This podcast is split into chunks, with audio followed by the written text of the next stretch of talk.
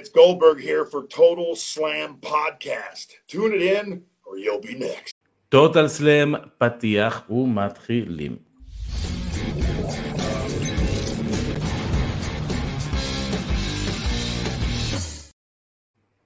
אהלן, מה קורה וברוכים הבאים לטוטל סלאם, פודקאסט ההפקות מבית פייטינג IL. אני אבירן טוניס ואיתי, בצד שני זה הולך, כן, האיש שהשפם והשיער שלו מתחבר כל כך יפה ויוצר פשוט גוש של שיער יפהפה בעל משקפיים אל מולי. אייל נאור, מה קורה?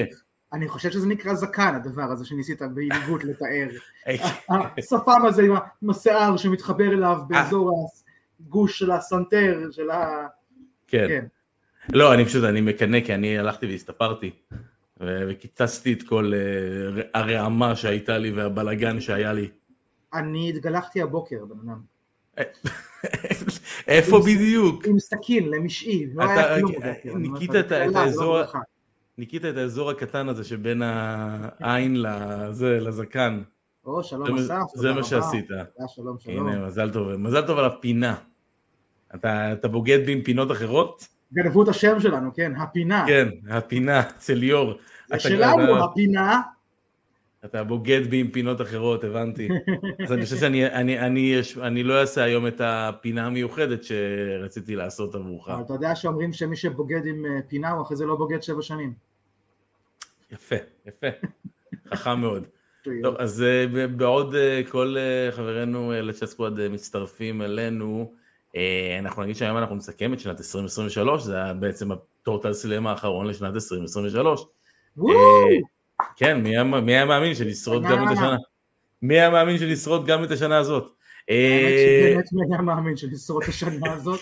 ממש ככה. אבל כן, גם בעולם הרסלינג שנה עמוסת אירועים הייתה לנו. נכון, אז אנחנו נסכם. הטוב ולרע, בעיקר הטוב אני חושב.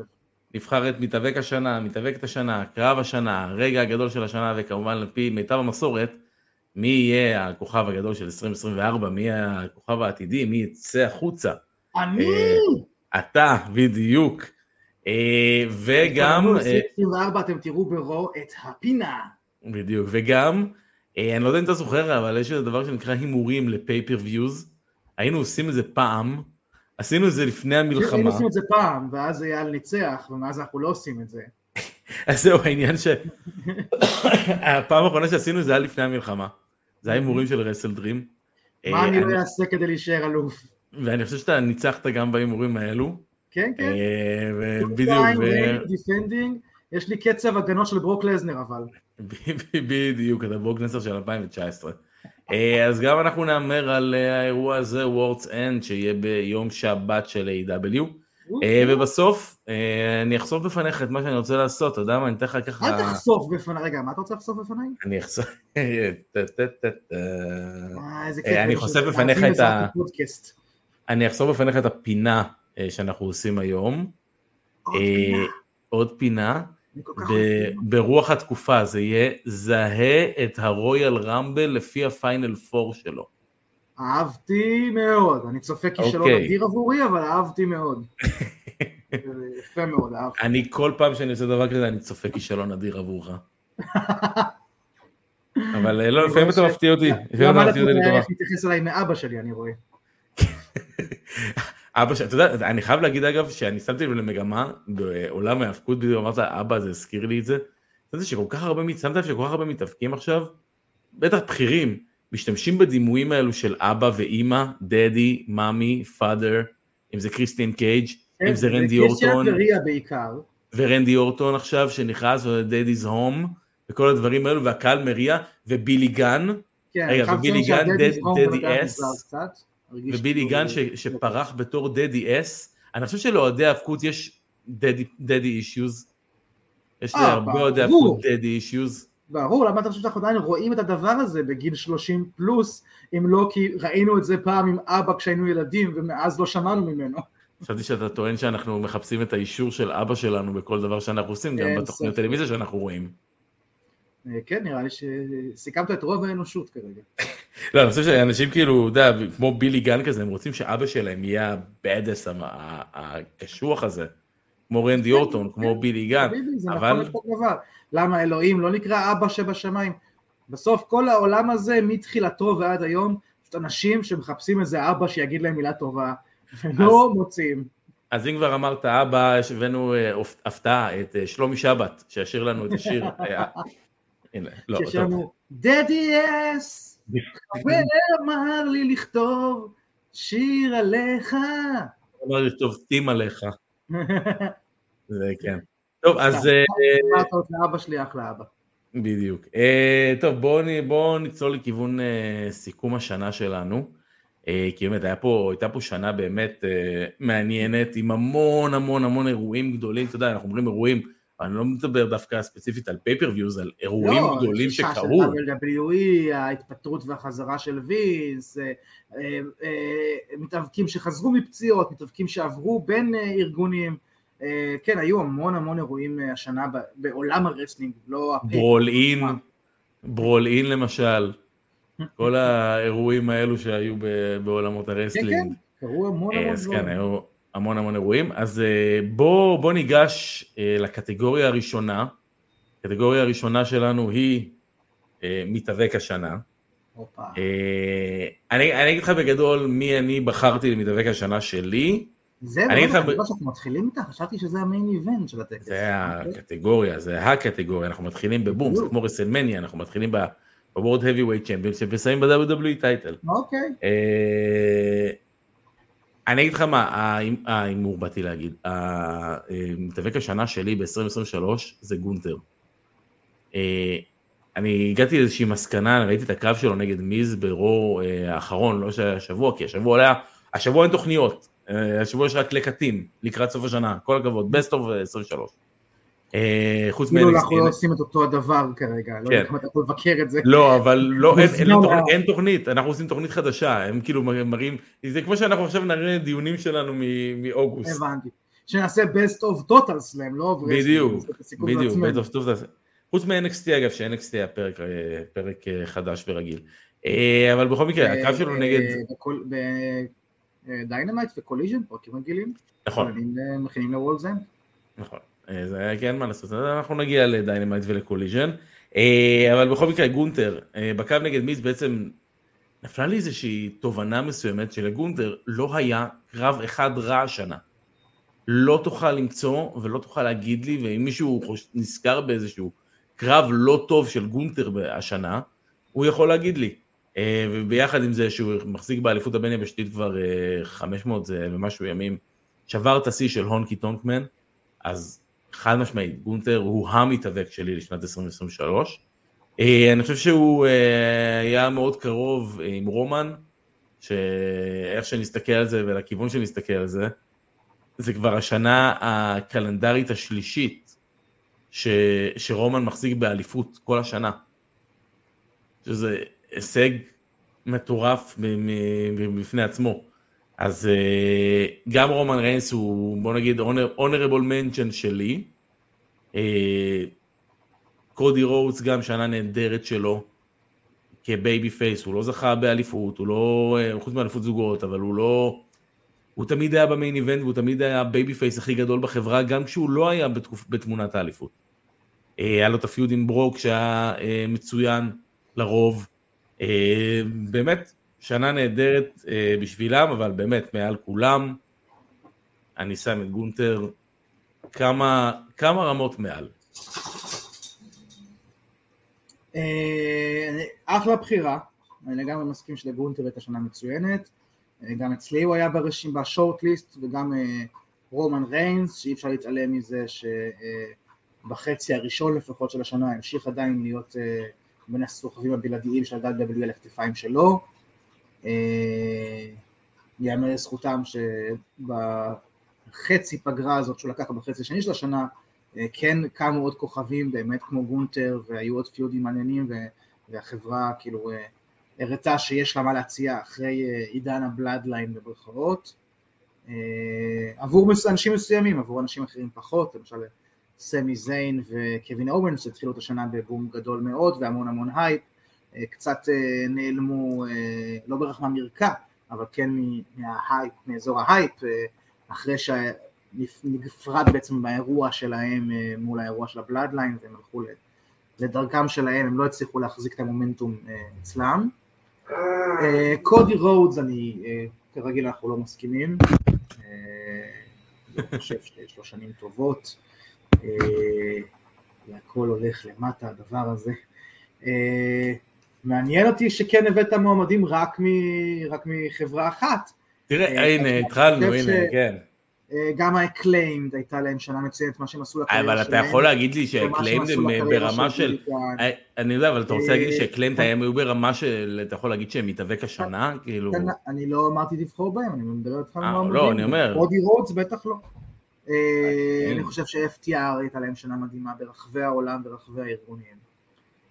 MJF, אני חושב שהייתה לו שנה מדהימה מאוד, מיוחד מתחשב העובדה שכשהוא רק נבחר להיות אלוף, אז הקהל קצת טרנדודים, כי ראו אותו בתור ההיל שמנסה, ולא יודעים לקבל אותו בתור ההיל, כרגע סוג של פייס שבטופ, והוא מהר מאוד השתלט על האירוע הזה, ויצר נרטיב, ויצר לעצמו פיודים וקרבות מעולים, ובאמת עשה יופי של עבודה, באמת יופי של עבודה.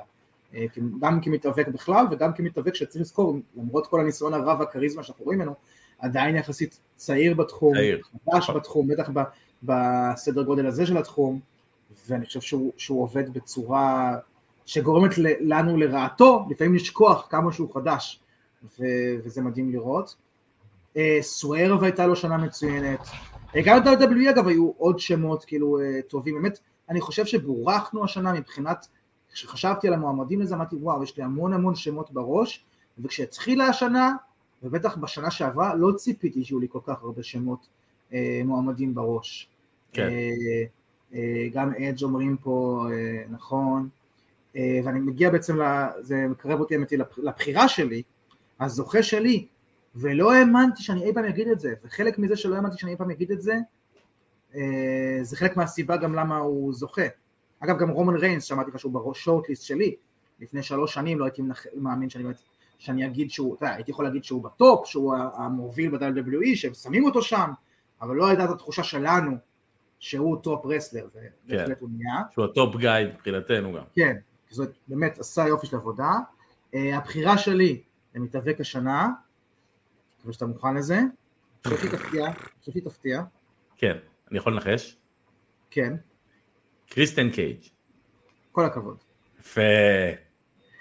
קריסטיאן קייג', הפטריארך, שזה כינוי מעולה, מעולה בעיניי, וכל הגימיק הזה של הדדי הוא מעולה ומבוצע טוב, בגדול, הייתי כאילו, הוא עושה קצת פיינטיונינג שם, דווקא משתמש בו יותר, אבל הם משתמשים בזה יפה. המציא את עצמו מחדש, בצורה מדהימה, בצורה שהיא לא לגמרי המצאה מחדש, זאת אומרת, זה לא שהוא בא ויש גימיק אחר לגמרי. בדיוק. הוא התפתח מאוד, אבל אבולוציה ברמה שאני הולך לשאול שהוא הכי גיק, אבל זה כאילו, זה צ'רמיליון הפך לצ'רמנדר, זה באמת, זה מישהו שאין מה לעשות, בגלל גם שהוא היה בחברה כל כך מצטיינת, של כוכבים כל כך גדולים לאורך כל הקריירה שלו, הוא הרבה פעמים היה בצל מבחינת הרבה אנשים, ליד ג'ף הרדי, ליד מאט הרדי, ליד אדג', ליד הדאדליז אפילו בשלב מסוים, ולא ממש תפס בגדול, כן, לא מדבר על מעריצים ספציפיים, בטח לא בתור סופרסטאר יחידני. וגם כשהוא הגיע ל-AW, זה לא מההתחלה היה, הוא עשה עבודה טובה עם לוצ'ה זורוס וג'אנגל בוי, ראית את הניסיון, ראית את הפערים, כאילו באמת, אבל זה עוד לא היה זה. וכשנוצר באמת, כשהוא עשה את ההילטרן הזה שלו, ופיתח אותו עוד ועוד ועוד, והוסיף עוד כל מיני דברים קטנים, והגולף עם הצווארון, והדדי, ולטעון שהחגורה של לוצ'ה זורוס היא שלו, ואז שבאמת היא תהיה שלו, גם לעשות טוויסטים קוראים על זוויות ישנות. פשוט יופי של עבודה מקצה לקצה מבן אדם שאתה מבחינתו, ובצדק, הוא הולו פיימר, הוא לא צריך את זה, אז האם אייל נאור חושב שהוא היה בצל של זה וזה וזה, מקומו בהולו פיימר מובטח וראוי, זה ברור ולזה אין ספק, ועדיין הוא בא ממש מוכוון מטרה, ולא חסר מודעות מוכוון מטרה וכפלר, אלא מוכוון מטרה הגיונית, של אני עושה את הרן הזה עכשיו, אחד הרנים הטובים אם לא הכי טוב לקריירה שלי, ואני מסיים בבנג, אני מסיים ב-memorable moments, אני מגשים חלומות שלי, אני מפתח חבר'ה צעירים, והקהל יקבל ממני כל מה שהוא אי פעם רצה. פשוט, באמת, אני מסיר את הכובע בפני בן אדם שזלזלתי בו המון המון פעמים, ונותן לו את התואר המוצדק של מתאבק השנה, אפילו שתמיד יותר כיף להביא את זה באמת לחבר'ה צעירים יותר, שעושים עבודה כמו באמת גנטר, שגם באמת מדהים. אני חייב גם להגיד אגב שקריסטיאן בעיניי הוא לא עושה כלום מיוחד, וזה לא, אגב, אני לא אומר את זה כדבר רע, הוא היל, אבל הוא היל כמו שצריך להיות, ובסביבה הזו של A.W. שרוב ההילים שלהם מקבלים פופים מהקהל, הוא היל שבאמת עושה את העבודה ההילית שלו. זה לא רק ב-AW, זה גם ב-WWE. נכון, אבל ב-AW זה מאוד... החמירו בעידן פאנק ועלה שם. ב-AW זה מאוד מאוד חזק. לקיצון לא טוב, כאילו, זאת מבחינת העובדה שצריך את הדבר הזה שנקרא הילים כדי לקדם העילה של רסלינג, והיה צריך למצוא מחדש איך לעשות אותם. וקריסטיאן, אתה אומר, הוא לא עושה משהו מיוחד, אבל הוא כן, כי א' הוא מצליח איפה שרבים נכשלים, אז כנראה הוא עושה משהו מיוחד. ומיוחד, זה לא בהכרח גדול. לא, אני לא, שוב, זה לא בהכרח להמציא את הגלגל מחדש. בדיוק. למרות ששוב, כשהוא לוקח זוויות כמו, אני אתן דוגמה, החצי מנג'ר הזה, שמתנהג כאילו הוא האלוף ליד האיש הגדול והחזק, ברוב המקרים שראינו ארכיטיפ של סיפור עלילה כזה, הוא נגמר אחרת, הרבה יותר מהר ואחרת, והאיש הגדול מתעצבן, והוא לא עשה את זה. לא, הפוך, אצלו האיש הקטן, לא רק שהאיש הגדול נשאר תחתיו, אלא החגורה באמת עברה לאיש הקטן, וניתן כן. לאיש הקטן, ונגמר גם הסיפור הזה, כבר עברנו הלאה, זאת אומרת, זה, he got away with it, הוא עושה המון המון דברים של, לא בהכרח כל עלילה שלו, כל פיוד, כל מעשה רע, נגמר בפייבק ובתשלום, לא, הוא בונה לנו עוד סיבות להתעצבן עליו, ועוד סיבות לשנוא אותו, ולא על כולה אנחנו נקריא את הקטרזיס הזה של אוקיי, אבל נקמו בו, זה בונה אותו כהיל ארוך טווח, כאילו מאוד, זה שם לו מקום רגשי, זה שם לו מקום רנט פרי אצלנו בראש, כמו הבריחה הזו, אגב, מאדם קופלנד. זאת אומרת, זה משהו שהוא חוזר עליו, העניין הזה של, אתם לא תקבלו מהר את הקטרזיס נגדי, אתם לא תקבלו מהר את התחושה של, אוקיי, הוא עשה את זה, אבל הנה, זיינו אותו.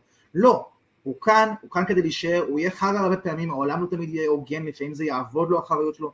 זה באמת אולד סקול היליות, אתה שמישהו שיכול להיות היל ועדיין כזה, לרוץ בין הטריטוריות ולהיות האלוף במשך איקס שנים, כאילו, ולא כי הוא אהוד, אלא להישאר היל בתור הדבר הזה. אז באמת, כאילו, הוא מסיר את הכובע, פשוט כל הכבוד. קטגוריה הבאה, קטגוריה מתאבקת השנה, שנה לא רעה לדעתי להפקות אנשים, אני חושב שיש רק מועמדת אחת, באמת שיכולה להיות. אין ספק, שאמרתי לנשים, בוא נגיד את זה ביחד. אולי אני אחפץ בשביל שיהיה, אבל אמרתי לא, אנחנו שנינו מבחר וזה ברור. בוא נגיד את זה ביחד, 3, 2, 1, וריפלי. אבא דון. אני יודע, אבל כן, ריפלי כמובן, אין פה ספק. אני אמרתי שאני ארוס או שאני אתן לך להרוס, נתתי לך להרוס. אני מעריך את זה מאוד, אבל אתה בוגר יותר בבין שנינו. אני רציתי להגיד אבא דון. תכף נגיע גם אליה לצערי, כי איפה זה סיפור שחזר. כן, טוב, ריה ריפלי, אין פה ספק, כאילו מעולם לא היה פער גדול כל כך בין רוסטר לרסלר השנה שלו, אני חושב, כאילו, ולא בגלל שהרוסטרים הם כל כך רעים, יש המון נשים מוכשרות השנה, כאלה שוותיקות, שרלוט פלר, בקי וכדומה, כאלה שיותר חדשות, כמו טוני סטורם, שגם עשתה המצאה מחודשת בשנה נהדרת מאוד, ממש ברחבי ארגונים, בדיגיטות יותר טובות והפחות טובות, יש לנו באמת, כן, ביאנקה גם, לגמרי, המון מתאבקות שעשו רושם השנה, אף אחת, ג'וליה הארט, כותבים פה נכון, לגמרי, ועדיין, אף אחת, וגם, איך ברח לנו השם, ה-TBS צ'מפיון, שעברה בקולט וולד AW ומאז נעלמה. ג'ייד.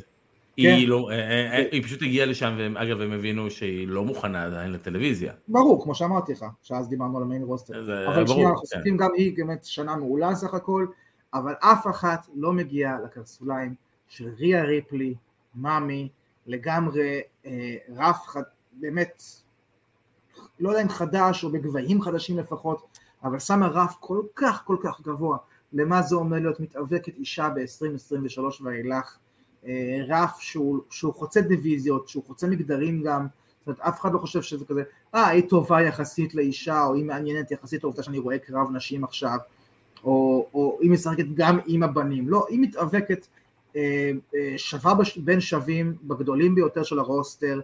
אם היית מתחיל לבנות עכשיו פיוד על קרב ביניו ובין רומן ריינס, אם היית מנהל את זה טוב, הקהל היה אוכל גם את זה ורוצה לראות את זה, זאת אומרת, ולא רק היא גדולה וחזקה, זה לא צ'יינה פה, היא כריזמטית, היא עובדת מעולה בזירה, היא עובדת מעולה בבניית דמות, היא עובדת מעולה על המיקרופון, היא עובדת מעולה כשהיא מנג'רית, והיא עובדת מעולה כשהיא בטגטים, והיא עובדת מעולה כשהיא בסינגלס, והיא יודעת מתי לשים את הספוט על מישהו אחר נהדר, מתי לשים עליה, והיא מאוד מאוד צעירה, 24 נראה לי.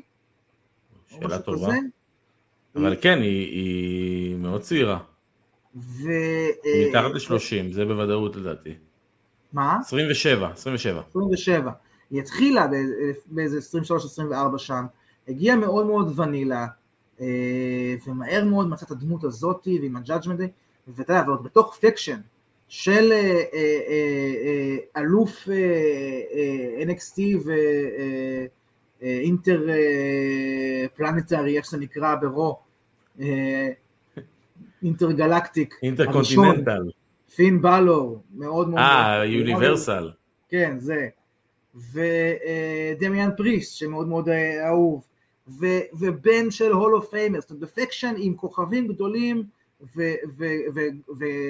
וג'יי די מקדנה וכוכבים קטנים שאמורים להיות גדולים, כאילו באמת אפרופו מה שעשו עם דומיניק, היא הייתה אמורה להיות פשוט כאילו הצלע הנשית של הדבר הזה, אף אחד לא ספק שלזה לי הקרודה, פשוט את תהיה הצלע הנשית, כי אנחנו רוצים שיהיה בפקשן הצלע הנשית, אף אחד לא ציפה שזה מה שיהיה, שהיא תשתלט, שהיא תהיה הדבר הכי בולט שם, שהיא תהיה הדבר הכי טוב שיצא משם, ובאמת כל מקום שהיא הולכת, כל יריבה שתשים אותה, גם אם זה שוב, לא פיוט שלה, אלא פיוט של הגברים, והיא כאילו חלק מה-Judgment Day.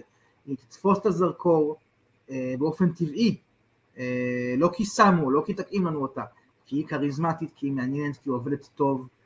אני חושב שאנחנו, באמת, אין גבול השבחים שאפשר להגיד על ריה ריפלי, פשוט הטוטל פקאג' שבאמת מתאבקת מדהימה. אז זהו, זה בדיוק מה שגנבת לי, הגול הזה אני אומר, טוב, אני אגיד שהיא טוטל פקאג', אבל אמרת את זה בסוף, שהיא טוטל פקאג', אז לקחת לי את זה גם. אבל כן, ריה היא פשוט תודה תגיד שמושלמת, כאילו גם מבחינת עבודה שלה בזירה, מבחינת המראה שלה, מבחינת הלוב, מבחינת הגוף, מבחינת המבנה שאתה רוצה לראות ומתאבקת, על הסקאלה בצד השני, תראה מישהי למשל כמו ריהו, למשל, שאתה לא יכול, היא נראית כמו קיסם ליד ריה, זה אפילו לא קרוב להיות, אותו דבר. לא, אבל סבבה, אני אומר, באופן גלי, אני רק אומר. אין נשים גדולות, ראינו נשים גדולות הרבה יותר מריה. לא, ודאי, אבל אני אומר, מבחינת המראה ומה שדוחפים למעלה. כן, אבל אני אומר, זה גם לא למה ריה עובדת לנו. כמו שאמרת, טוטל פקאג' זה הכל. זה כל כך הרבה דבר אחד שנציין.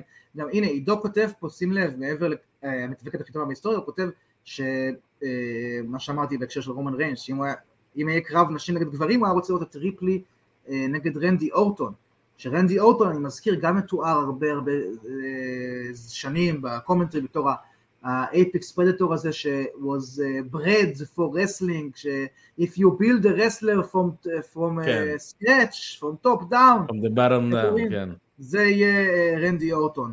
זאת אומרת, גם הוא באמת מוגדר כמין all-rounder, total package כזה, שגם גדול, גם זריז, גם כריזמטי, גם יפה, גם יודע, עשה טופ פרופ, גם מת, והיא בדיוק זה, זה באמת דוגמה מאוד טובה, הצלבה הזאת עם אורטון עידו. גם יפה וגם מופה.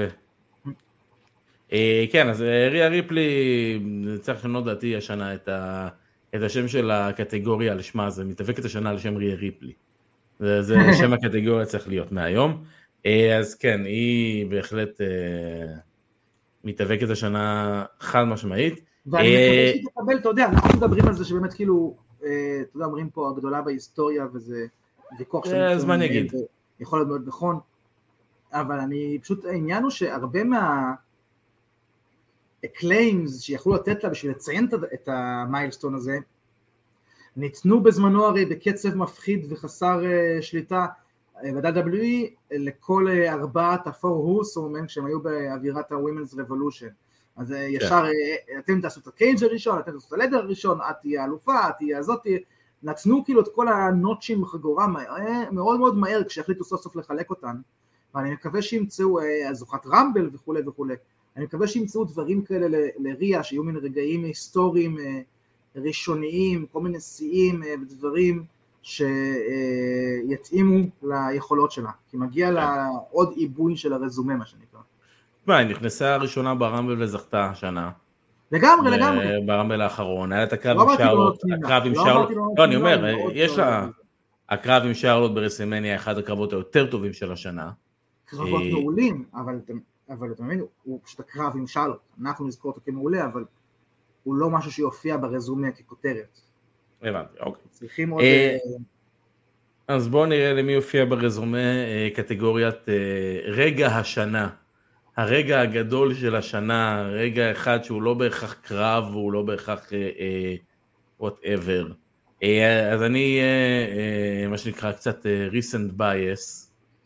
אני מניח שאתה הולך לבחור בחזרה. בפיתורים, בפרומו של הפיתורים, הפרומו של טוני קאן, מספר על זה שהוא מפטר את CM Punk והוא חשש לחייו. זה הרגע, סתם לא. הרגע הגדול זה בהחלט Survivor Series, החזרה של פאנק בשיקגו, רגע לפני, שבירת שיאים של כל המספרים של WWE ביוטיוב, בכל פלטפורמה אפשרית, שברו את שיאי הצפייה, שיאי הצפיות, יותר נכון, וזה באמת הפך להיות אחד מהרגעים הענקיים, אני יודע שראיתי שאתמול בלילה, WWE עשו האוס שואו, במדיסון סקוואר גארדן של קריסמס, עם הקרב הראשון של פאנק ב-WWE, מה שהוא חזר נגד דומיניק מיסטריו. לפי מה שאני ראיתי, מדיסון סקוואר גארדן היה סולד אאוט, הם עשו האוס, מה שנקרא, הם מאוד קרובים ל$1,000,000, רק מההכנסות מאותו ערב, מההאוס שואו הזה. אז אתה יודע, זה אומר דרשני בעיניי. אז הרגע הזה, קודם כל, חוץ מזה שהוא באמת, הוא רגע ענה גם יחסית ל-2023, הוא הולך לתת לנו קדימה את 2024, וזה הולך להיות, שנה מאוד מאוד מעניינת, גם בגלל שאנחנו נכנסים לשנת חוזים. אז חבר'ה, מסיים חוזים פה, מסיים חוזים שם, עוברים לכאן, עוברים לשם, אבל יהיה מעניין. נדבר תכף על 2024 ומה המשמעות שלו לזה כשנגיע באמת למי הכוכב הבא, שזה באמת משהו שאני חשבתי עליו, אפרופו פאנק דווקא שם, של כאילו יש קצת בעיות אם יהיו כוכבים חדשים של 2024 לפי מה שנראה באופק כרגע, תכף נרחיב בזה. החזר של פאנק ללא ספק רגע מדהים, אני לא אזלזל בו, אני אישית שוב ידעתי שהוא יחזור, אני חושב לא לבד פה, אני לא איזה גאון, אבל כאילו זה מאוד היה באוויר, זה מאוד היה מורגש לי, אם הוא סתם היה חוזר out of the blue, כמו ל-AW או פשוט ל-WWE לפעז, אז כאילו זה היה רגע הרבה יותר משמעותי עבורי.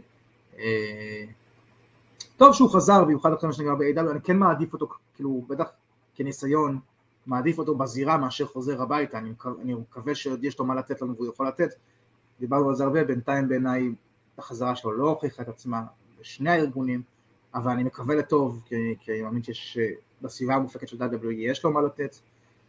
מבחינתי, הרגע של השנה זה אדג'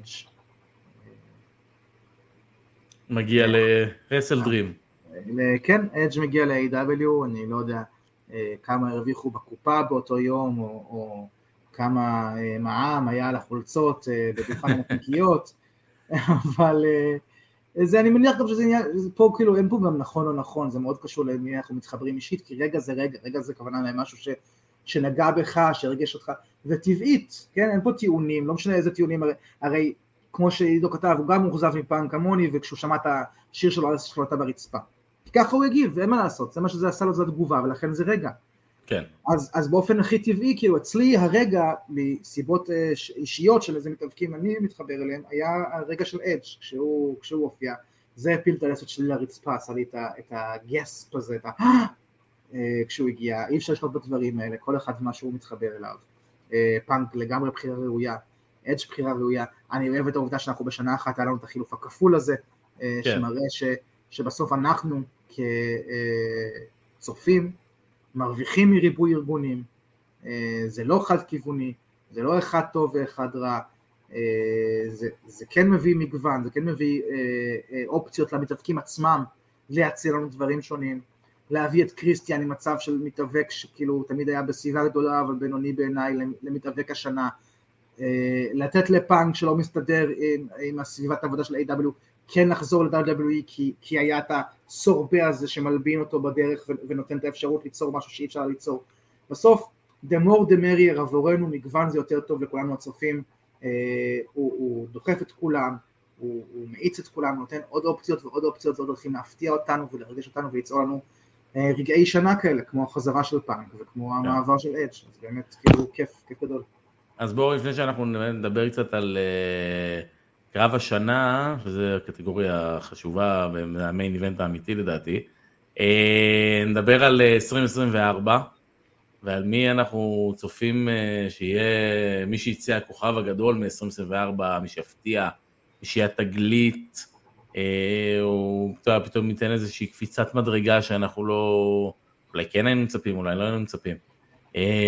בעיניי כרגע, ואני חושב שזה פשוט ממשיך את קפיצת המדרגה שלו מהשנה הנוכחית. גונטר? מי? גונטר? לא, גונטר? גונטר יש לו שנים של... הוא כבר בטופ, הוא לא צריך להיות את זה הבא שלו. אבל בעיניי... לא, טופ שלו, כן. שוב, אני נותן את זה... עוד קפיצה שכאילו הוא הולך להיות עכשיו המיין גאי, הטופ גאי. לא, אז המיין גאי בעיניי ש... שוב, זה עדיין, שוב, זה קפיצות וזה דברים שיכולים לקחת זמן. בעיניי זה אלי נייט, ואם אנחנו לוקחים באמת איפה שהוא התחיל את השנה הזאת, את 2023, בתור היריב של ברי ווייט ברואל רמבל, בקרב של אולטרה סגול, או מה שזה לא היה, לרענן את זיכרונך, מה שנקרא. אני זוכר. ואיפה שהוא היום, בעיניי, ב-2024, אני כן רואה אותו עושה שהוא באמת קצת מדרגה, אני לא רואה אותו אלוף עולם, נכון לעכשיו, ב-2024, משהו ש... אולי טיפה לקחת את הזמן איתו, אני כן דווקא הייתי נותן לו, והזכרת את גונטר, לתת לו לנצח את גונטר, על האליפות הבין יבשתית. יהיה רגע. מה זה? לא ספק יהיה רגע. כן, אני חושב שזה יכול להיות רגע מאוד גדול בשביל, אני חושב שזה יכול לתרום לו מאוד, וזה יכול לעשות את שניהם שיעור מצוין, גונטר יכול ללכת לכיוון האליפות העולם, כמו שהוא באמת צריך להיות, בואו נלך לכיוון... סאמר סלאם, 2024, זה בערך התקופה שגונטר לדעתי יהיה שם, באזור הזה, צריך מישהו שיוריד ממנו את התואר, אז די, הרבה מנסים, ובסופו של דבר, אולי באמת זה יכול להיות אלי נייט, עם הרגע הגדול, עם הקהל, עם הכריזמה המיוחדת הזו שיש לו, עם החיבור הזה שיש לו, עם הקהל, זה יכול להיות בעיניי... אלי נייט בתור מה שנקרא second top face, עם חגורת האינטרקונטיננטל, ואת גונטר בתור הטרופ היל עם World Heavyweight Championship, זה יהיה שיפט... אגב אומר אסף סמו, אומר אסף, אלי נייט יכול להיות גם כיוון של אליפות ארצות הברית, וזה גם נכון, אני חושב שמי שיכול להיות נגד לוגן פול, וגם לנצח את לוגן פול זה אלי נייט. כן, אני כן חושב שאלי נייט הוא כן כבר כאילו שלב או שניים, הוא נמצא שם. לוגן פול בפקינג אורדר WWE, אני חושב שדווקא הייתי לוקח מישהו עוד יותר קטן מאלי נייט בשביל להיות בקרב עם פול על ה-USA, ודווקא כן הייתי נותן לו את הקפיצה אל האינטרקונטיננטל ואל גונטר. נכון שה-USA אולי כרגע יותר תפורה למידותיו, אבל אני חושב שהיא כבר קצת צמודה עליו, ועדיף לתת משהו גדול יותר, שלוכל לנשום בו, מה שנקרא, אם נלכים למטפורה, ולהתפתח בו, מאשר להשאיר אותו למטה, כי הוא עוד יותר קרוב לשם מאשר לשם. כן. בוא תגיד... בחירה מעולה, גם פה, גם במי יהיה הכוכב של 2024, שאני קצת גם מסתכל על זה בתור כמו, זה עם הבדלים, ולכן הבחירה יותר קשה, תכף אני אסביר, אבל זה קצת כמו פרס רוקי אוף דה ייר, או... תגלית השנה. סמול דיירסטר אוף דה ייר, שאתה אומר כאילו, מי הצעירים שהם עוד לא בטופ, והיו נורא נורא טובים השנה. זה קצת הכיוון שמסתכלים עליו כשחושבים על מי יהיה הכוכב של 2024. מצד שני, לא מובטח לנו ש-2024 תביא כוכב חדש, כמו בספורט אמיתי, גם ברסלינג יש לך עניין של סייקלים, אפילו יותר מבספורט אמיתי, ולא כל שנה זה הרגע בו מישהו מפנה את מקומו ומישהו אחר צץ למעלה, ובאזור צפוף, במיוחד בצמרת ה-WWE, עם רנדי אורטון, ועם סי.אם פאנק, ועם רומן ריינס, ועם סף רולינס, ועוד שמות כאלה, כשמאחוריהם כבר באמת, כמו שאמרת, מסתתרים גונטר ואלי נייט, אני לא בטוח כמה מקום יש שם, וקודי רודס ועוד הרבה, באמת, למשהו חדש, לכוכב של 2024, יכול מאוד להיות שהכוכב של WWE צורך היה ב-2024, יהיה סי.אם פאנק, ויכול מאוד להיות שב-AW אנחנו נקבל עוד שנת MJF, אולי קצת ג'יי לית'ל, סמואל ג'ו, אבל גם כוכבים שהם כבר די established באזור ההוא,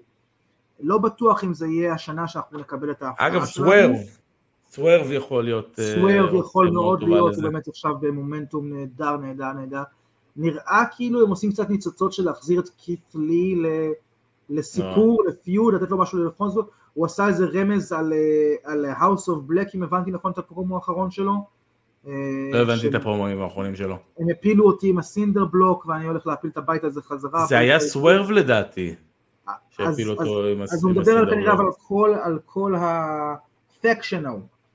אז אם הם מנסים להציל שם את הקריירה הזאת, אני לא יודע. הנה עוד אופציה, שאומר לנו אידוס, או לא סיכוח. גם אופציה, דומיניק, אם הוא ממשיך את העלייה שלו, יכול, אתה יודע, להמשיך. פריסט, דמיין פריסט, אופציה נהדרת. אני אגיד שהם NXT, טריק וויליאמס. טריק וויליאמס יכול לעשות את זה בגדול.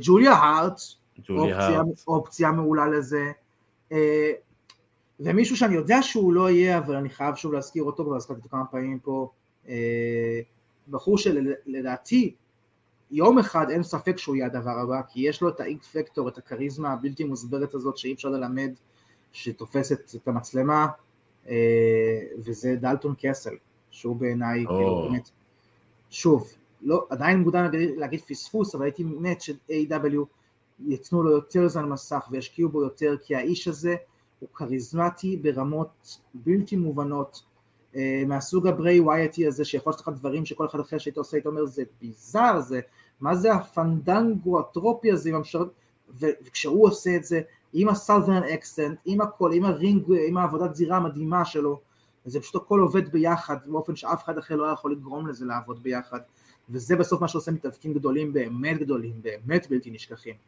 הגימיקים המופרזים האלה שאיכשהו עובדים כשהם עליהם. ואף אחד אחר לא יכול לעשות אנדרטייקר, שיהיה אנדרטייקר, זה לא הגימיק בפני עצמו. הכריזמה של האיש הזה יכלה להכיל את הגרנדיוזיות של הגימיק הזה. כנ"ל עם דלטון קסל ועם הגימיק שלו, והייתי שמח עם AW, הם מנסים להפוך אותו לכוכב העולה שלהם של 2024. אבל זה בגדול התחזית שלי, זאת אומרת, אין מישהו אחד, אני הייתי שמח לראות מישהו מהקטנים האלה, אני צופה שאנחנו נקבל עוד שנת CM Punk, רומן ריינס, MJF וכדומה, וזה לא בהכרח רע, כי יש טיימינג, זאת אומרת, יש סייקלים שהם נכונים, זה לא מאולץ הסייקלים האלה, אנשים צריכים את הזמן שלהם בטופ, אנשים צריכים את הזמן שלהם להתפתח, ואני לא בטוח אם 2024 היא שנת מעבר שכזו, שאנחנו נראה באמת הרבה כוכבים חדשים צצים למעלה. כן, טוב, בוא נלך לקטגוריה של קרב השנה, הקטגוריה, בעיניי, אני גם אמרתי את זה באחת התוכניות שאחרי שזה קרה, אני לא רואה קרב שיהיה טוב יותר מזה, אני לא רואה קרב שאני אהנה ממנו, או שנהניתי ממנו, לא יודע אם זה בשנה האחרונה או בעשור האחרון, אני מדבר על הקרב זוגות הנהדר, Two Out of Three Falls, FTR, נגד בולט קלאב גולד, ג'יי ווייט וג'וס רובינסון, מקוליז'ן ביולי, ממש בתחילת קוליז'ן, בתקופה שנהניתי מקוליז'ן, שהתוכנית הייתה טובה, שקיבלתי מוצר שאני יכול לצפות בו כמו שצריך, אז באמת, אז הגיע הקרב הזה, 58 דקות של תענוג, של ההפקות זוגות כמו שכתוב בספר, נתתי את כל הסופרלטיבים שאני יכול על הקרב הזה, ואני יכול לתת אותם עוד שעה בצדי, כל העבודה נהדרת, כל העבודה בין ארבעה נהדרים, כולם היו נהדרים בקרב הזה, ההוטגס היו מצוינים, הפולים היו נהדרים, הקאונטרים, פנטסטי, כל הסיפור שהם סיפרו, לא הפסיק האקשן לרגע, הקהל היה בטירוף, אני מזכיר שזה היה בא אחרי קרב של 30 דקות שהיה להם, אני חושב שזה היה איזשהו טיים לימיט שהיה להם לפני זה, באמת, קרב ברמה הכי גבוהה שבאמת יכול לציין קרבות אחרים שהיו השנה, אתה יודע, אז אני יכול להגיד לך, לציין לך ככה את, מהטופ אוף מי הד, גונטר נגד מקנטייר נגד שיימוס ברסלמניה, הקרב של דניאלסון ו-MJF באיירון מן, של ה-60 דקות, היה יחסית טוב. כן. וגם קני אומגה וויל אוספרי, ריה ריפלי ושרלוט פלר. ריה ריפלי, שרלוט. אני צריך לזכור, תחילת השנה. אוסוס וקווין אוונס וסמי זיין. צריך לזכור גם, בתחילת השנה את הרמבל, הרמבל של תחילת השנה גם היה נהדר. אתה חייב לשקור גם שסמי זיין נגד רומן ריינס במונטריאול. גם קרב טוב, גם קרב טוב מאוד. יהיו הרבה קרבות טובים, באמת. ושים לב גם מכמה שמות שונים. זה לא שאתה אומר כזה, היה את ברוק 1, 2 ו3 נגד רומן, והיה עוד איזה שני קרבות אחרים של אנשים אחרים, והיה עוד שני קרבות של אותם שני אנשים שציינתי בהתחלה, אבל מול שני יריבים אחרים. זאת אומרת, באמת כאילו, אני חושב שאם אתה עושה את הטופ 10 של הקרבות כרגע, זה עם 20 מתאבקים, לכל הפחות, אם הם לא יותר, שזה יפה מאוד.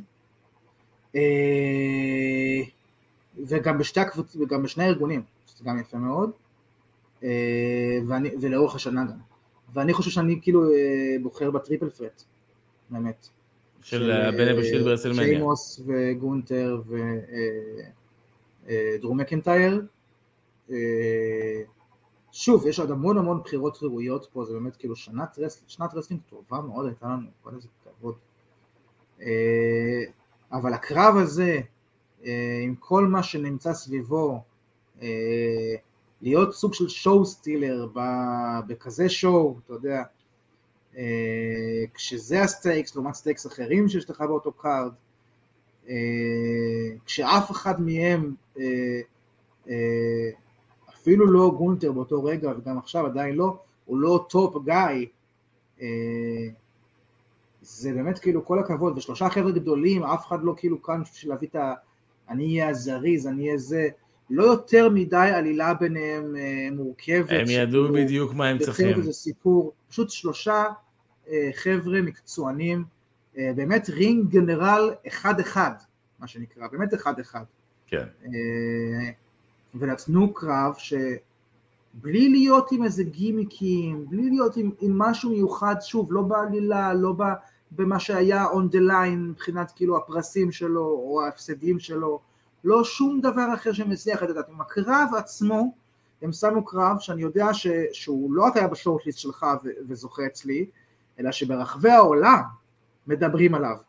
בלי סולם, ובלי אש, ובלי לשים את הכוכבים הכי גדולים, ולהחזיר איזו אגדה שלא הייתה כבר 40 שנה, ושידפוק את ההליכון שלה באגדה אחרת, וזה יהיה בזירת אש על גלגל ענק בדוביי. לא כלום מהדברים האלה. שלושה חבר'ה גדולים, נותנים טריפל פרט על האינטרקונטיננטל צ'מפיון, שיש שם באמת בפנתיאון עם קרבות האינטרקונטיננטל הגדולים בעולם, מהסולם של רייזר ושון, ועד ימינו והלאה.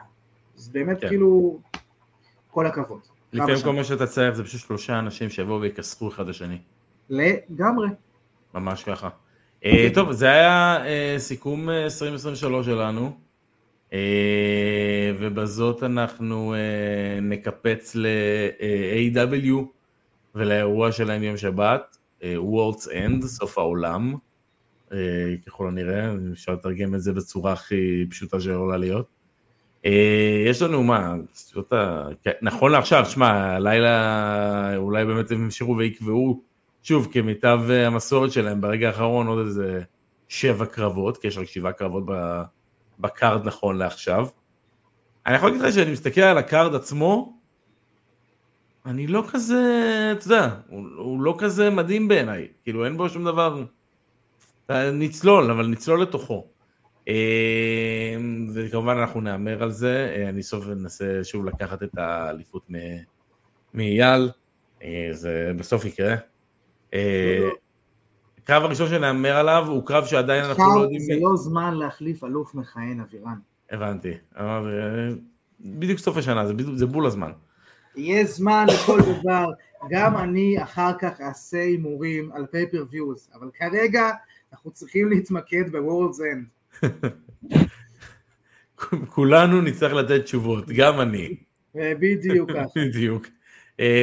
בואו נתחיל להאמר על קרב שאנחנו עדיין לא יודעים מי המשתתפים בו, כי אנחנו נדע את זה רק הלילה בדיינמייט. זה בעצם הגמר של הקונטיננט, ארוחת הקונטיננטל ברקפסט. אז בעצם יהיה בריין דנילסון או אדי קינגסטון נגד מוקסלי או סוורב או ג'יי ווייט. אלו האופציות. בעצם על הגמר של טורניר. הגמר הגדול, גמר קונטיננטל קלאסיק. קודם כל, אני אגיד על הטורניר עצמו, שלא זלזלנו בו בהתחלה, אבל כאילו לא אהבנו ממש את הקונספט של הנקודות. כן, שנינו הסכמנו שטורניר תמיד זה אחלה הזדמנות לתת לנו קרבות שפחות היינו מצפים אליהם, שפחות אנחנו מקבלים בלי שצריך לבנות להם פיוד, ואת זה גם אתה וגם אני אוהבים, שלפעמים זה פשוט כאילו, זה אירוע ספורטיבי, זה טורניר, תילחמו, אני לא צריך ליצור לכם פיוד, ואיזה כיף שאני יכול לתת את הקרב הזה ביניכם.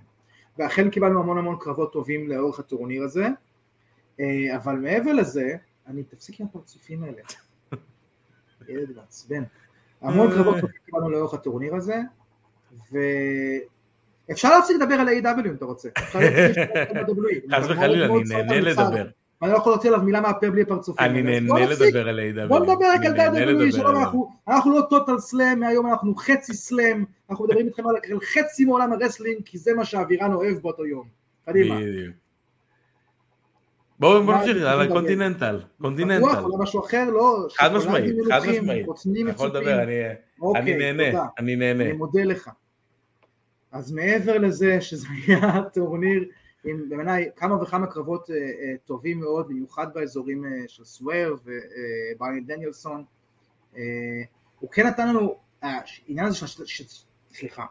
העניין של שיטת הניקוד הביא לך כן דברים אחרים שלא היית קבל לטורניר רגיל, כמו למשל הטקו בין בריין וסזארו, שיכלת לעשות אותו ועדיין שבריין התקדם, מה שלא היית יכול לעשות אם זה לא היה עובד ככה בניקוד, ואגב אחלה קרב בין בריין וסזארו, ממש אחלה, אחלה, אחלה קרב, וכנ"ל הטריפל פרט בגמר של הצד השני, הבלו דיוויז'ן או הגולד דיוויז'ן, אני כבר לא זוכר איזה זה איזה, שגם אלמלא היה אופציה של ליצור טקו משולש כזה עם נקודות, לא היית יכול לקבל שגמר אחד יש לך גמר סינגלס מאץ' וגמר אחר הוא גמר טריפל פרט, ואני אוהב שהם השתמשו בניקוד הזה כדי לצאת לנו כל מיני גיוונים בתוך הטורניר הזה.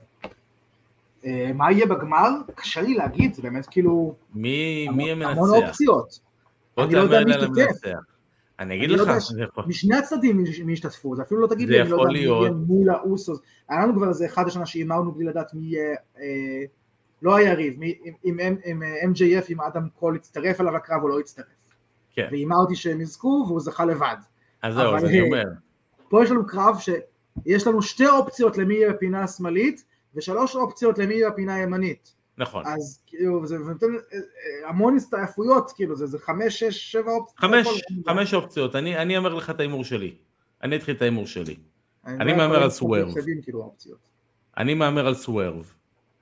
ללכת עד הסוף. ללכת עד הסוף, הוא מנצח את הגמר. את הגמר. זה מספיק, הבנתי, אוקיי. אני מאמר על סוורב שנצח את הגמר. זה בעיניי זה האימור שלי. זה יכול להיות כל אחד אחר גם. מוקסלי, איזה כיף שמוקסלי שם. זה לא יהיה מוקסלי. ג'יי ווייט. זה יכול להיות ווייט.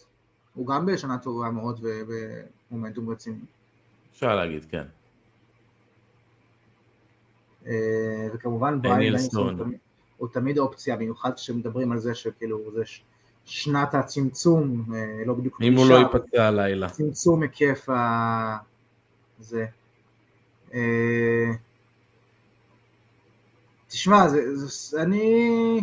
אני גם נוטה לסוורב, הפוש נראה שלשם, אבל אתה יודע שאני הרבה פעמים לשם הגיוון והתחרות, ודאי. אני אוהב לקחת את האופציה השנייה שאני מתלבט, כי אני מתחרה אמיתי, כי אני אלוף הירואי, שרק רוצה לתת לקהל את הקרבות הכי טובים שיכול לראות, וצריך לנשק את הרגליים שלי על כל יום שאני מחזיק את החגורה הזאת. אז אני אלך על... דניאל, על בריין דניאלסון. דניאלסון. אוקיי, נקסט אפ, אני אגיד לך, על FTW צ'מפיונשיפ, קרב ב-FTW רולס, הוק נגד ווילר יוטה. אני אגיד רק הוק ואין לי הרבה מה להגיד חוץ מזה, אני חושב שניצלתי את כל מה שרציתי להגיד על הקרב הזה במשפט שהצגתי אותו. ווילר יוטה אחלה מתאבק, סביב ה-FTW כן יש בעיות, היא נמצאת באותה באותו ערפל לא ברור של מעט בדיוק, שנמצא בה גם האלוף שלה כרגע הוק, שניהם זה מין כזה קונספטים שזרקו לאוויר ולא ממש פיתחו אותם, לא אותו ולא תחגורה שהוא מחזיק. יחד עם זאת הוא מתאבק צעיר טוב, ווילר יוטה מתאבק צעיר טוב מאוד בשלב האימונים הנוכחי שלו, ואני חושב שיהיה קרב סבבה, אם הוא לא יהיה ארוך, אם הוא יהיה ארוך, אז באמת, כמו שכתבו פה, זה יכול להיות קרב משעמם, רק בגלל שבאמת אנחנו לא מדי מושקעים בו, ולא בחגורה, ולא בכוכבים, ולא בסיפור, אבל אם זה יהיה דגמת יכולות קצרה של כאילו תראו את הדור הבא, אולי אפילו הדור הבא שלנו קצת, אז זה יכול להיות בסדר, ואני גם מאמר על הוק. אני אגיד לך גם מה העניין, אין לי בעיה לא עם הוק באופן כללי וגם לא עם ווילר יוטה באופן... אני יודע, ברור. באופן גדול, אני חושב שהם יכולים להיות אחלה, ואני חושב שהם יכולים לתת אחלה קרב. אני לא חושב שזה קרב, זה לא קרב לפייפרוויו. אני לא חושב שזה קרב מתאים לפייפרוויו. תשמע, זה לא הרסלמניה. זה לא הרסלמניה. אתה יודע מה זה קרב שאני לא אופתע אם הוא יהיה ברמפייג'? לא יודע להגיד לך מה עושה. אני יודע אחרי קרב אם הוא קרב שהיה מתאים לפייפרוויו או לא. ובגדול, קרב על חגורה כלשהי, הוא כן קרב לפייפרוויו. לא, אבל העניין הוא זה לא צריך לפתוח את הפייפרוויו, ולא צריך לסגור אותו, אבל יש לך המון זמן באמצע הפייפרוויו לשים המון קרבות, ואם הוא יהיה אחד מהם, ושוב, 10 דקות, רבע שעה מקס, 10 דקות, ולעדיין מושלם לקרב כזה, הם יוכלו לתת לנו קרב זריז, צעיר ומענה.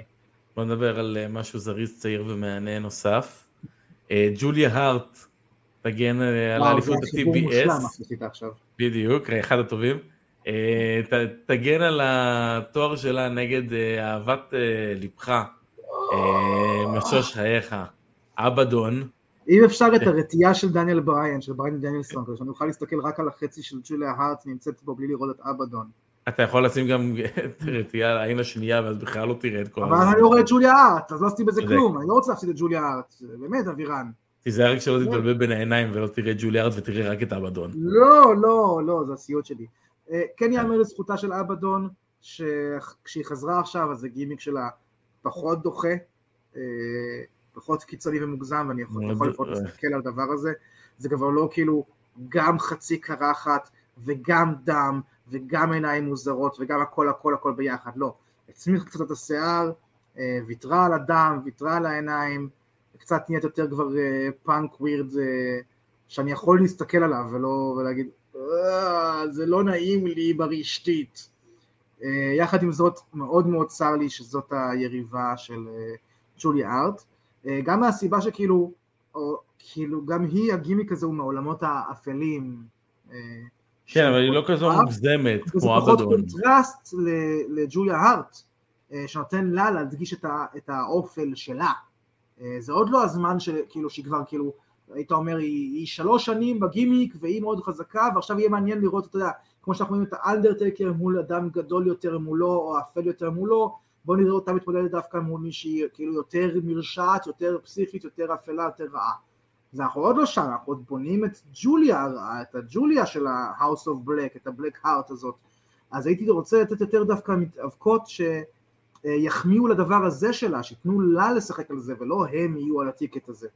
ולכן בעיניי זה בוקינג מאוד מאוד לא נכון. במיוחד כשיש לך, ראה שהיו צריכים להתאמץ ולעשות את הבוקינג הלא נכון הזה, כי רוב שאר האופציות הם הבוקינג כן נכון, שכן מדגיש לך את ג'וליה הארט בתור מישהי, ובערך כמעט רק אבדון ברוסטר כרגע, היא הבוקינג הלא נכון לג'וליה הארט, ואשכרה אותה הם בחרו. בעשה לי. אני הייתי רוצה לראות את סקאי בלו, לדוגמה. כן, ברור, נכון, משהו כזה, משהו חייכני ואופטימי. לא חייכני אופטימי, שתי בנות צעירות. בשנייה, ברור שאתה מתכוון קודם כל כי היא מתאבקת טובה, זה ברור. לא, כי שתי בנות צעירות שצריכות להוביל את העתיד של ה-AW. שיהיה סותר לגימיק שלה, כדי ששניהם יוכלו לקבל את המקום שלהם.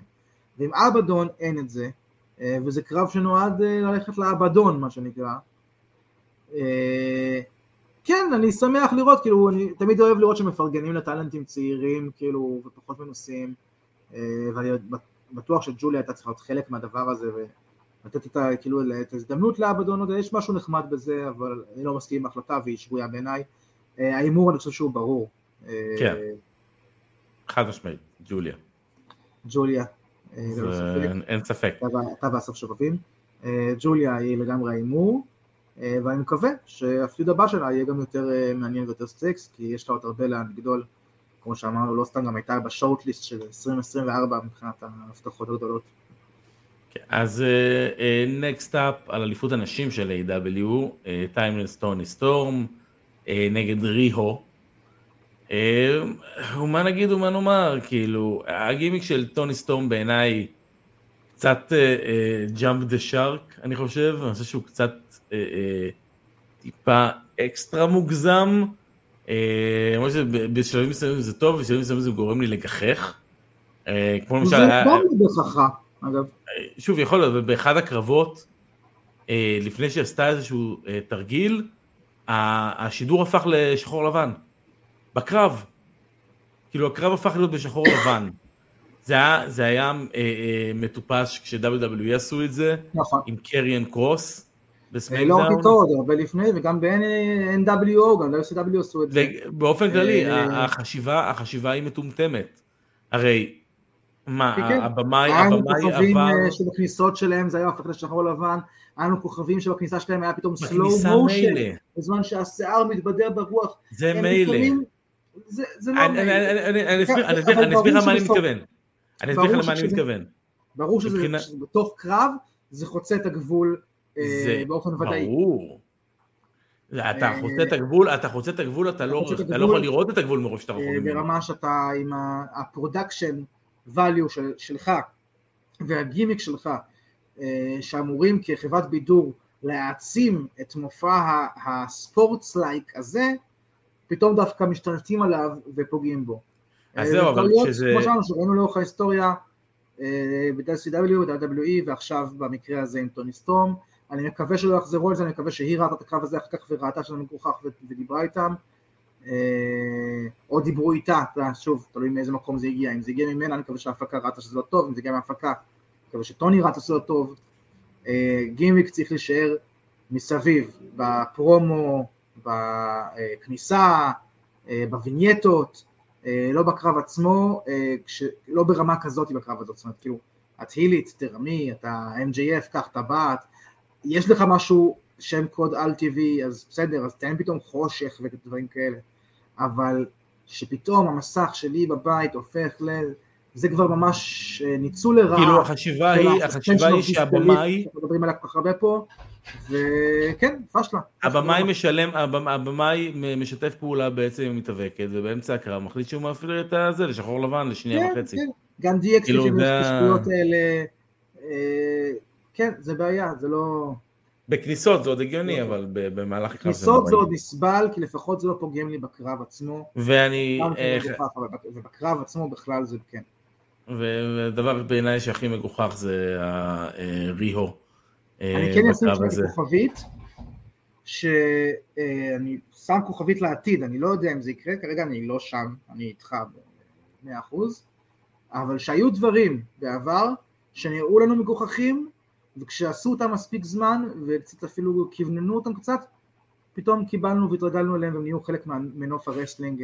יכול להיות, אבל אני חושב שאנחנו בדיוק עכשיו אחרי הפייטינג. אולי זה יכול, אולי, אם זה יפור לזה משהו קבוע, זה כן ליצור שם איזה ייחודיות, ויהיה לזה שימוש נכון. כרגע אני לא שם, רק שמתו כוכבית כדי שאם נגיע לשם, אז יהיה לנו איך לראות מהעץ הזה, אבל... אני לא חושב שזאת הייתה החלטה נכונה בכלל. אני חושב שמישהי שלא יכולה לרדת, מישהי שלא ממש יכולה לרדת מהעץ, זאת ריהו, היא שוקלת 40 קילו, והיא צריכה עזרה בשביל לרדת מהעץ, אבל לא, סתם, בעיניי זה, באמת, קשה לי לראות אותה, אני לא יכול לקנות אותה כמישהי לגיטימית למשהו. דיברנו על מישהי כמו ריה ריפלי, שוב, אי אפשר לדמיין את זה ליד. זה לא... גם ברמה שאתה תגיד לי, זה קרוזר ווייט, תגיד לי, זה לא יודע מה, לא ראיתי עדיין קרוזר ווייט שהם סליחה, זה פטיט ודקות מסוימת, שאין בה את ה... אתה יודע, אני אתן לך אפילו מתאפקים מהקטנים של A.W.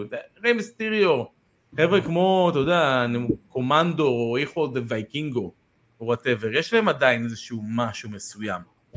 לא יודע, ראיתי מתאבקים אנגלים בקרוזרווייט של WWE שהיו יותר קטנים ממנה.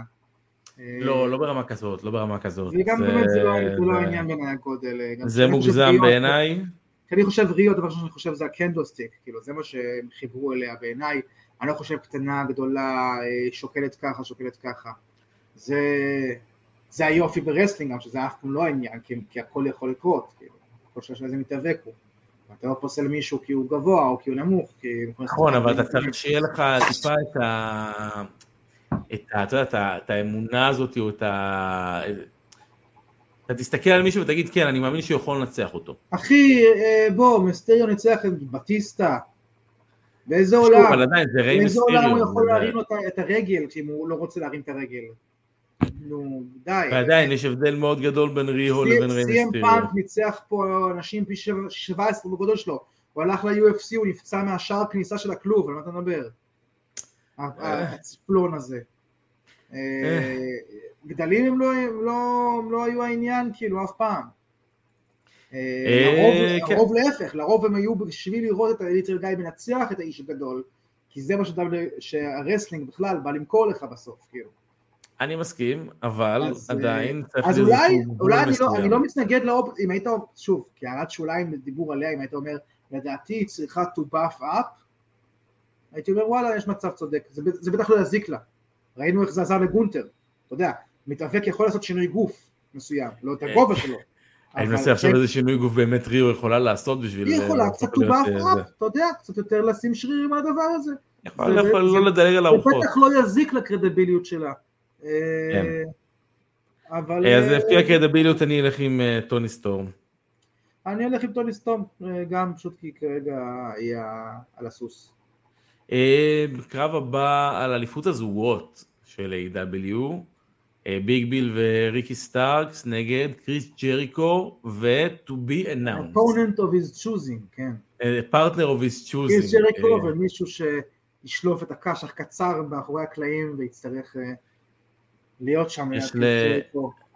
אז קני אומגה, יש לו דיברטיקולייטוס, מה שנקרא.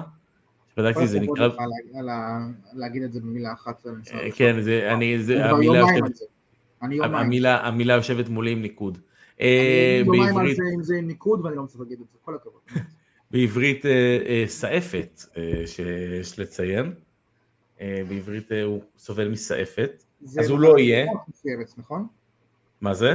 זה מחלת ריאות מסוימת? זה מחלת עיכול. עיכול? כן, זה דלקת במאי הגס, משהו כזה, זה... ברוק לסנר כמעט מת מזה. כן, זה נשמע נורא, במיוחד זה שזה, שההכרזה, בדרך כלל מכריזים על מתאבק למה הוא אאוט, ואחרי כמה זמן אתה רואה עדכון על הערכה לכמה זמן הוא יהיה אאוט. ופה זה מיד היה כאילו ביחד, ההכרזה של הוא אאוט בגלל הטברקולוסיס הזה, וזה לצמיתות, אנחנו לא יודעים מתי הוא יחזור, אי פעם אם בכלל. כן. אז זה לא נשמע טוב, אולי הכנים של ההחלמה בלי שום קשר לרסטינג שם. מי לדעתך יהיה השותף של ג'ריקו? אולי המיידק של... אני אתן ניחוש. אני מנחש שדווקא שהוא יביא איזה סמי גווארה או משהו כזה,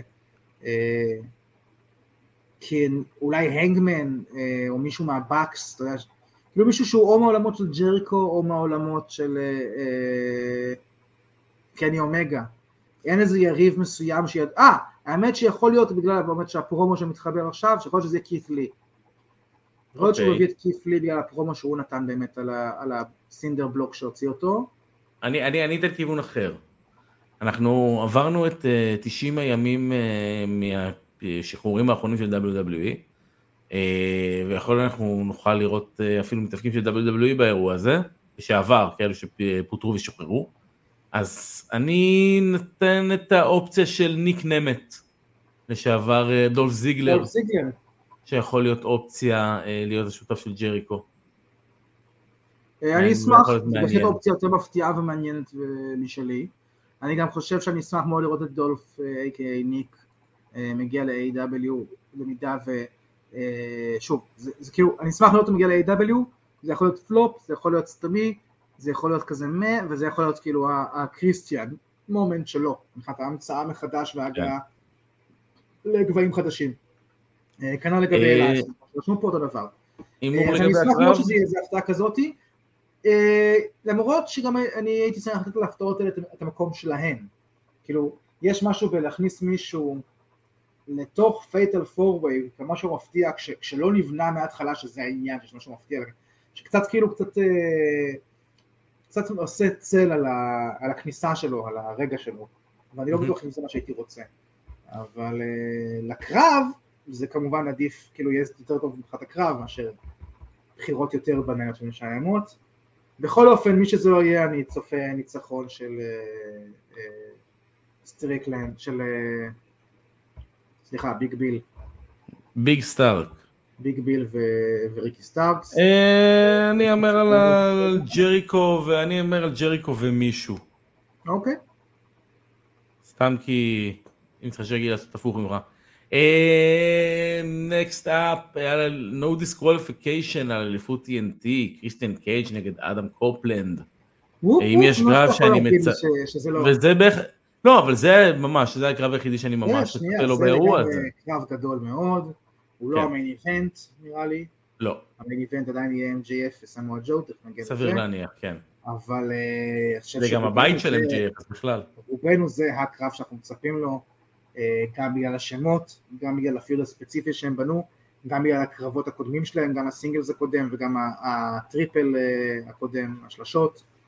הם עושים את העבודה יופי, כי haven't missed a step, השניים האלה, כאילו, כיף לראות אותם עובדים ביחד, אין לי ספק שהם נהנים בטירוף, כאילו, ומקשים כל כך הרבה חלומות, וזה אנרגיה שאתה רוצה שיהיה לרסטר כשהוא בונה לך קרב, כשהוא בונה לך סטורי ליין, כשהוא בונה לך את כל הביטור השבועי הזה שאתה צריך ממנו, אם הוא נהנה מזה כמוך, אז אתה יודע שאתה תקבל כאילו את הטופ של הטופ שהוא יכול לתת.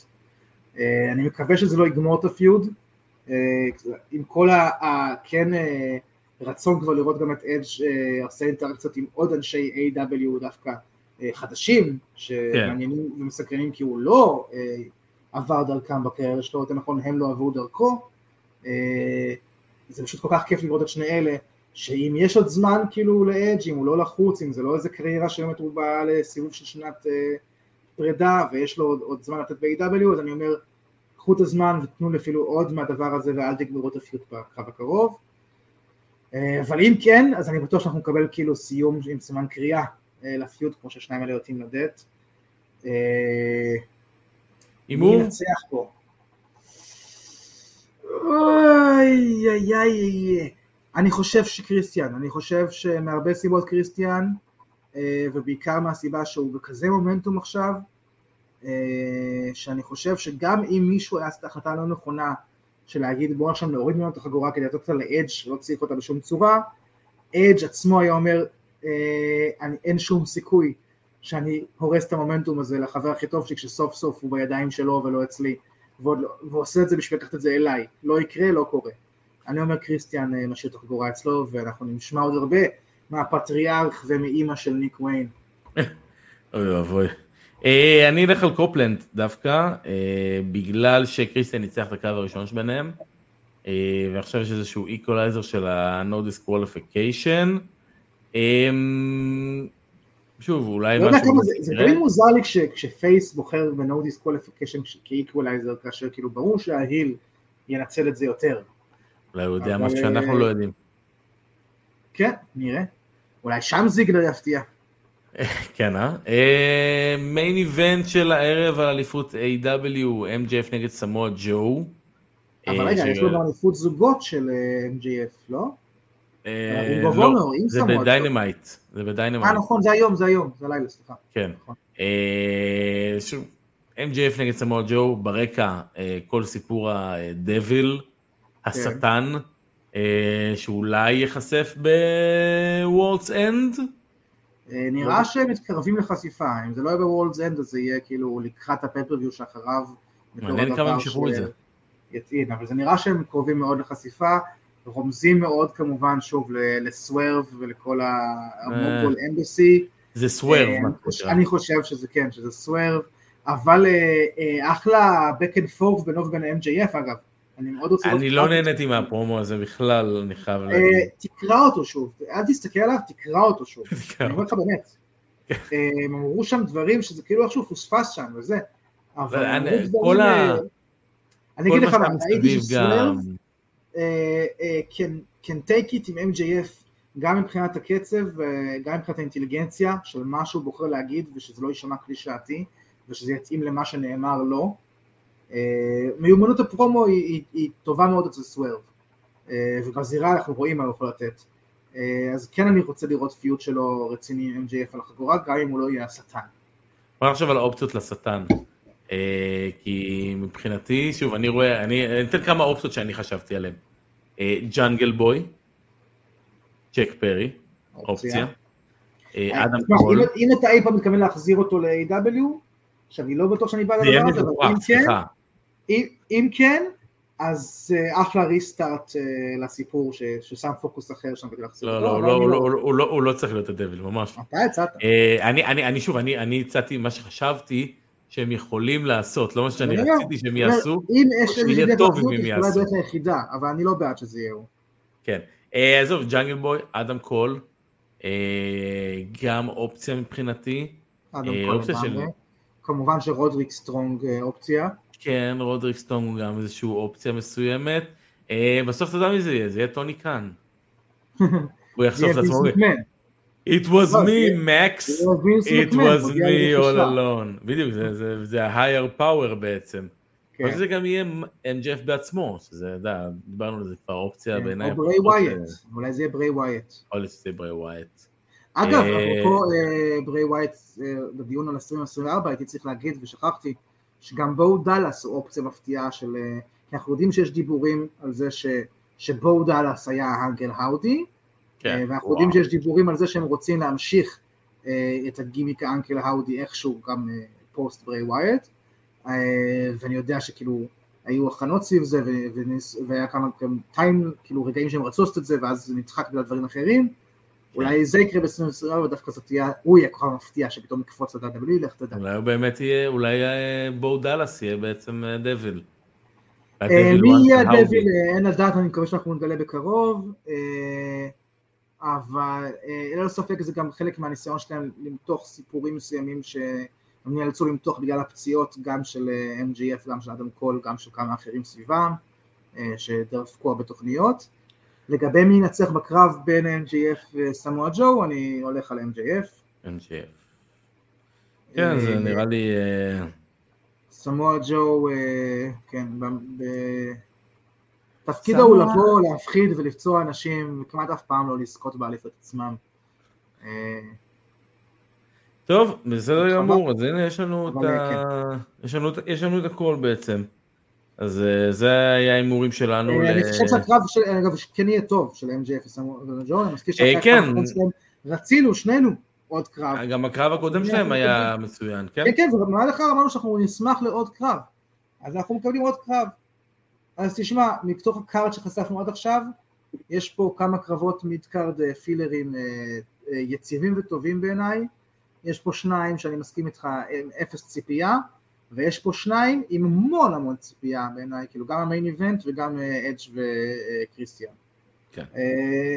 פאפי והוא ראשון לשמו, נראה גם צולות הפתעות, נשפוט אותו אחרי שהוא יהיה, וכמובן אנחנו נהיה כאן, נגיד בדיוק מה היה, ואם הוא עמד בציפיות הנמוכות, עמד בציפיות גבוהות יותר, הפתיע בכלל, נדע שבוע הבא. בוא נראה אם אתה תעמוד בציפיות עכשיו, במשחק בדיוק בפינת זהה את הרמבל לפי הפיינל פור שלו. וואו, אין לי סיכוי. תראה, אני אגיד לך 4 מתאפקים, לא בסדר כמובן של ההדחה הזוכה וכדומה, ונראה כמה נעשה, נראה איך זה יעבוד. בוא ניתן לך רביעה ראשונה. אני צריך להגיד מה השנה שהרמבל היה? כן, השנה של הרמבל, בדיוק. אני באמת לא יודע שנים, איזה שנה אנחנו עכשיו? 2023, כן.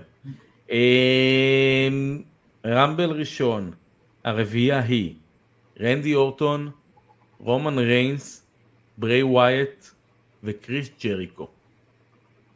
למה חכה רגע, רציתי לעשות משהו. זה רומן ריינס. רגע, רציתי לעשות משהו.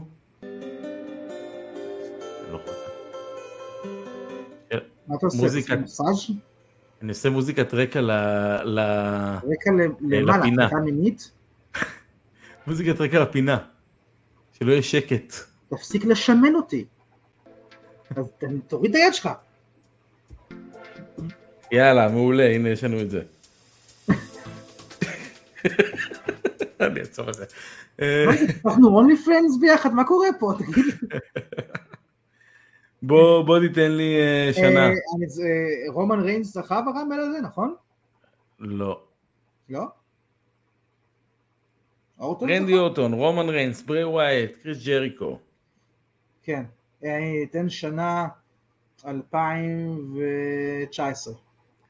טעות, 2017, אני מנצח היה רנדי אורטון. מי זכה? רנדי אורטון. רנדי אורטון, אוקיי. הפיינל פור הבא שלנו. בטיסטה, אדג', ג'ון סינה ושון מייקלס. וואו, קרב מעולה. הוא גם היה בדירוגי רמבלים שלנו, לדעתי אצלי ברשימה. הרי עשינו לו מזמן ברמבל הקודם כזה. לשנה. כן, השנה ברמבל האחרון עשינו כאילו כזה טופ 3 או טופ לא זוכר של רמבלים. נכון. ולדעתי זה היה אצלי ברשימה. מאיזה שנה זה? נראה לי 2006? 2008? לא, 2010. אוקיי, הייתי באזורים. אבל כן, זה... כמעט העשור של ה-10. בואו ננסה את זה. אסקה, ליב מורגן, ניקי קרוס וריה ריפלי. 2021? לא, 2023, זה הרמבל האחרון שהיה. לא זכרתי שקרוס הייתה ברביעייה האחרונה. לא זכרתי שקרוס קיימת בכלל. לא, זכרתי שהייתה כאילו ברמבל קורונה. כן, בוא נעשה את הבא.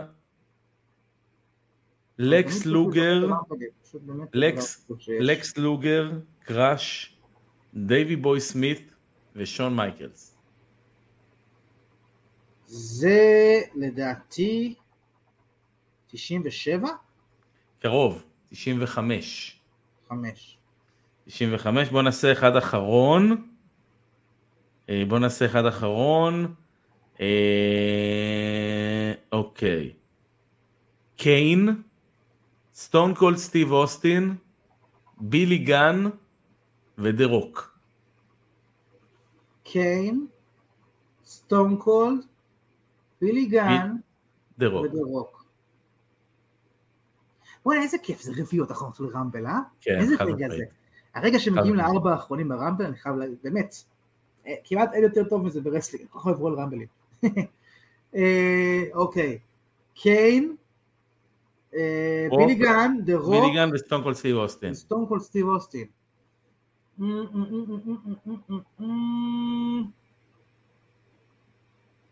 על 2001? אופה, 2001, כן. יש! הצלחת. לא האמנתי שאני אצליח אחד פה אפילו. בוא ניתן עוד אחד רק בשביל לסיים את זה יפה.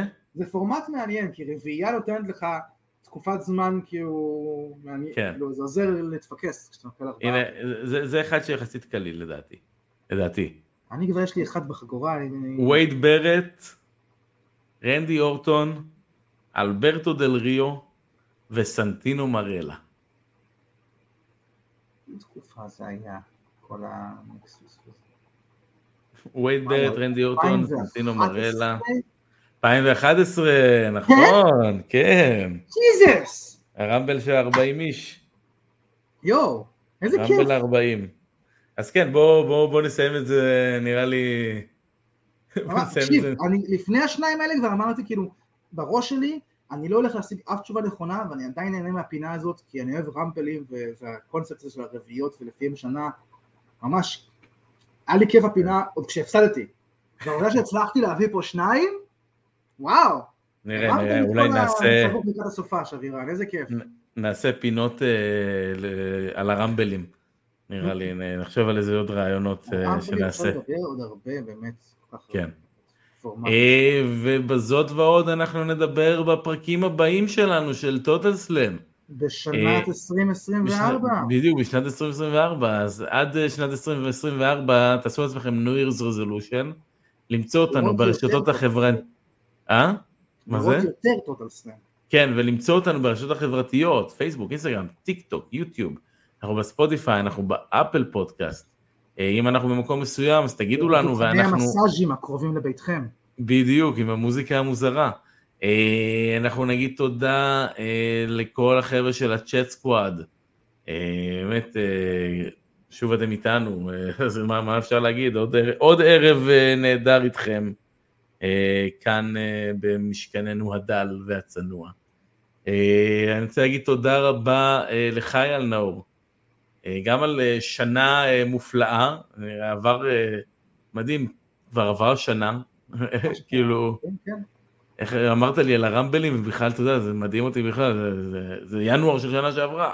מה שקרה. כאילו, איך הזמן עבר, אז היה כיף ותענוג, ולשנים נוספות, מה שנקרא. לגמרי, אני באמת, זאת השנה בעצם שממש נכנסתי לאובי. השנה הטובה בחייך. לכל הסלאם הטוטלי, ממש. וזה תענוג גדול, באמת נקודת אושר בשבוע שלי, לבוא ולדבר עם fellow minded men and women, על הסטייה הזאת שלנו, הלוא איפו רסלינג.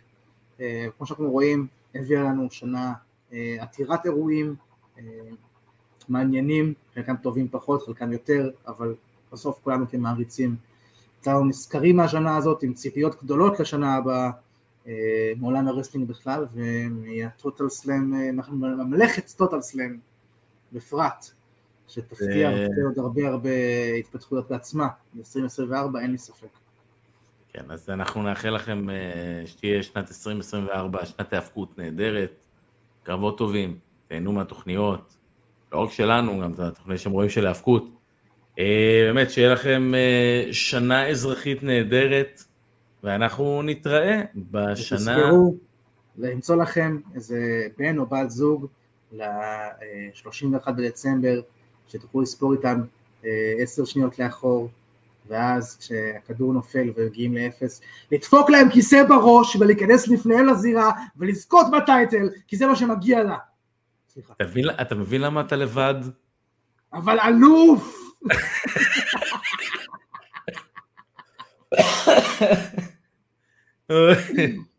גבירותיי ורבותיי. בודד בפסגה, חביבי. בודד בפסגה, בדיוק. הפסגה מאוד בודדת. כשאתה מספר אחד אתה לבד. דוסס אוסס. דוסס אוסס, בדיוק. אז אנחנו נעשה לכם... דוסז אוסז, ואנחנו נתראה בשנה הבאה. יאללה ביי.